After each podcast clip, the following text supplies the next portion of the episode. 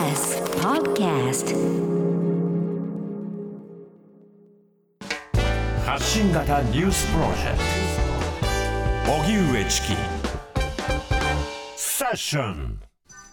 アメリカ FRB は0.75%の利上げ。一方日銀は大規模金融緩和を維持アメリカの中央銀行にあたる FRB 連邦準備制度理事会は21日物価高を抑制するため6月7月に続いて通常の3倍となる0.75%の大幅利上げを決めました。一方日本銀行は金融政策決定会合を開き短期金利をマイナス0.1%長期金利を0%程度に誘導することを柱とする現在の大規模な金融緩和策を維持すると決定しました。これを受けて外国為替市場では円安が進み一時1ドル145円台をつけ1998年以来24年ぶりの円安水準を再び更新しました。ニューヨーク訪問中の岸田総理バイデン大統領やユン大統領と懇談。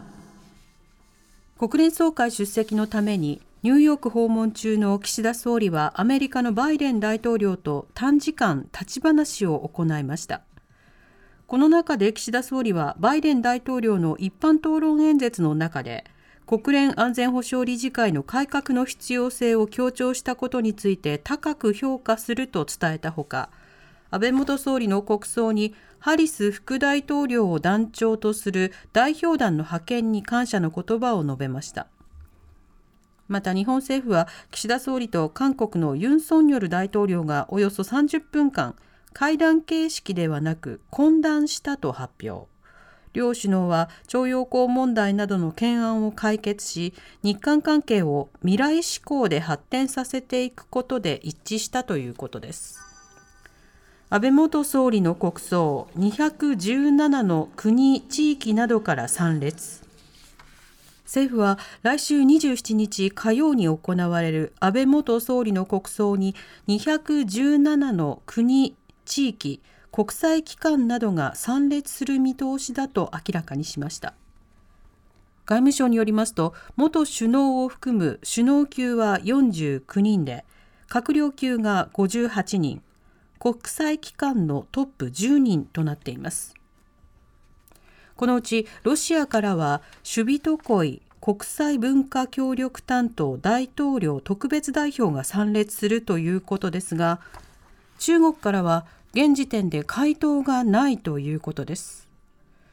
政府はこれまでに国内外合わせて6000人の参列者を見込んでいて日本と国交を有する195の国に加え台湾や香港などの4つの地域それに国連などおよそ80の国際機関に日程を通知したほか現職の国会議員と元議員合わせておよそ2000人などに案内状を送っていました。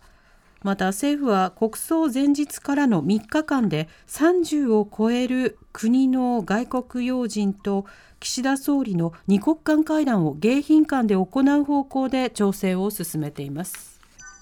ウクライナ侵攻への部分的動員に国内で反発、ロシア各地で抗議デモ。ロシアのプーチン政権によるウクライナ軍事侵攻、プーチン大統領が表明した30万人規模という予備役の部分的動員に対し、21日、ロシア各地で抗議デモが行われるなど反発の声が出ています。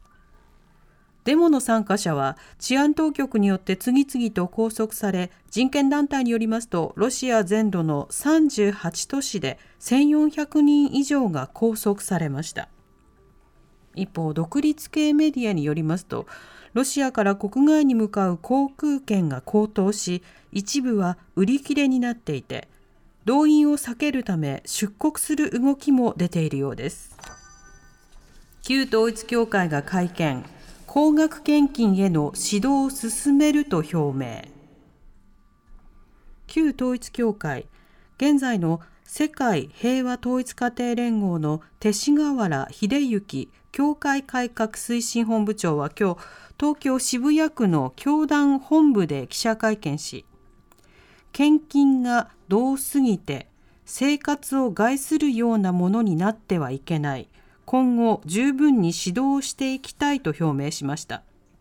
旧統一教会は昨日コンプライアンスの徹底を図るための改革推進本部を設置したと公表していました。また記者会見では安倍元総理銃撃事件で逮捕された容疑者の家庭について1億円以上の献金があった過度な献金だったと認めました。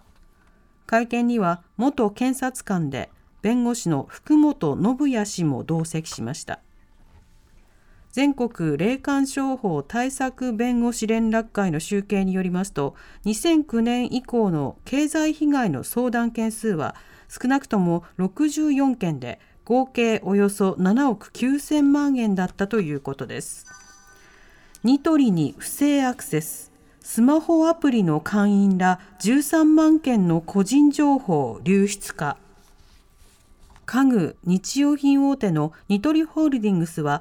昨日までに公式アプリの会員認証プログラムに不正アクセスがあり顧客の名前や住所電話番号やクレジットカード番号の一部が流出した可能性があると発表しました。流出の可能性があるのはおよそ13万2000件で、今月15日から20日にかけて会員認証システムに不正アクセスがあり、他社のサービスから流出した ID とパスワードを使って繰り返しログインを試みるリスト型攻撃とみられるということです。ニトリ側は、ご迷惑をおかけしお詫びする。より一層厳重な情報セキュリティ体制の構築と強化を図るとしています。おしまいに株価と為替の動きです。今日の東京株式市場日経平均株価は昨日に比べ159円ほど安い27,153円83銭で取引を終えました。一方、東京外国為替市場円相場午後4時現在、1ドル145円63銭から66銭で取引されています。荻上チキ